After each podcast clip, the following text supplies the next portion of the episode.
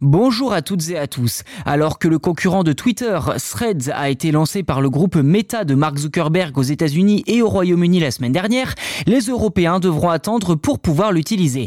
La faute aux règles sur la protection des données personnelles est dictée par l'Union européenne, ce qui au final n'est pas une mauvaise chose, vous allez voir. Selon le journal irlandais Independent, les régulateurs chargés de la protection des données des citoyens estiment que Threads et Meta ne respectent pas les règles édictées par l'Union européenne. En effet, Threads importe les données de ses utilisateurs collectées sur d'autres plateformes telles que Facebook et Instagram, notamment pour des campagnes publicitaires ciblées. Car dans l'écosystème Meta, toutes les applications peuvent être liées et peuvent partager des données comme c'est déjà le cas avec la publication de contenu depuis Facebook vers Instagram et inversement.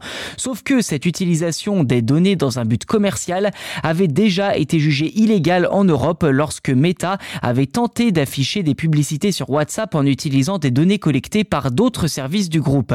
Si l'on en revient à Threads, l'application semble n'avoir aucune limite, que ce soit pour récupérer des informations bancaires, des données sur la santé, l'historique de vos recherches, la localisation ou d'autres données sensibles, tout est collecté, du moins dans la version actuellement disponible aux États-Unis et au Royaume-Uni.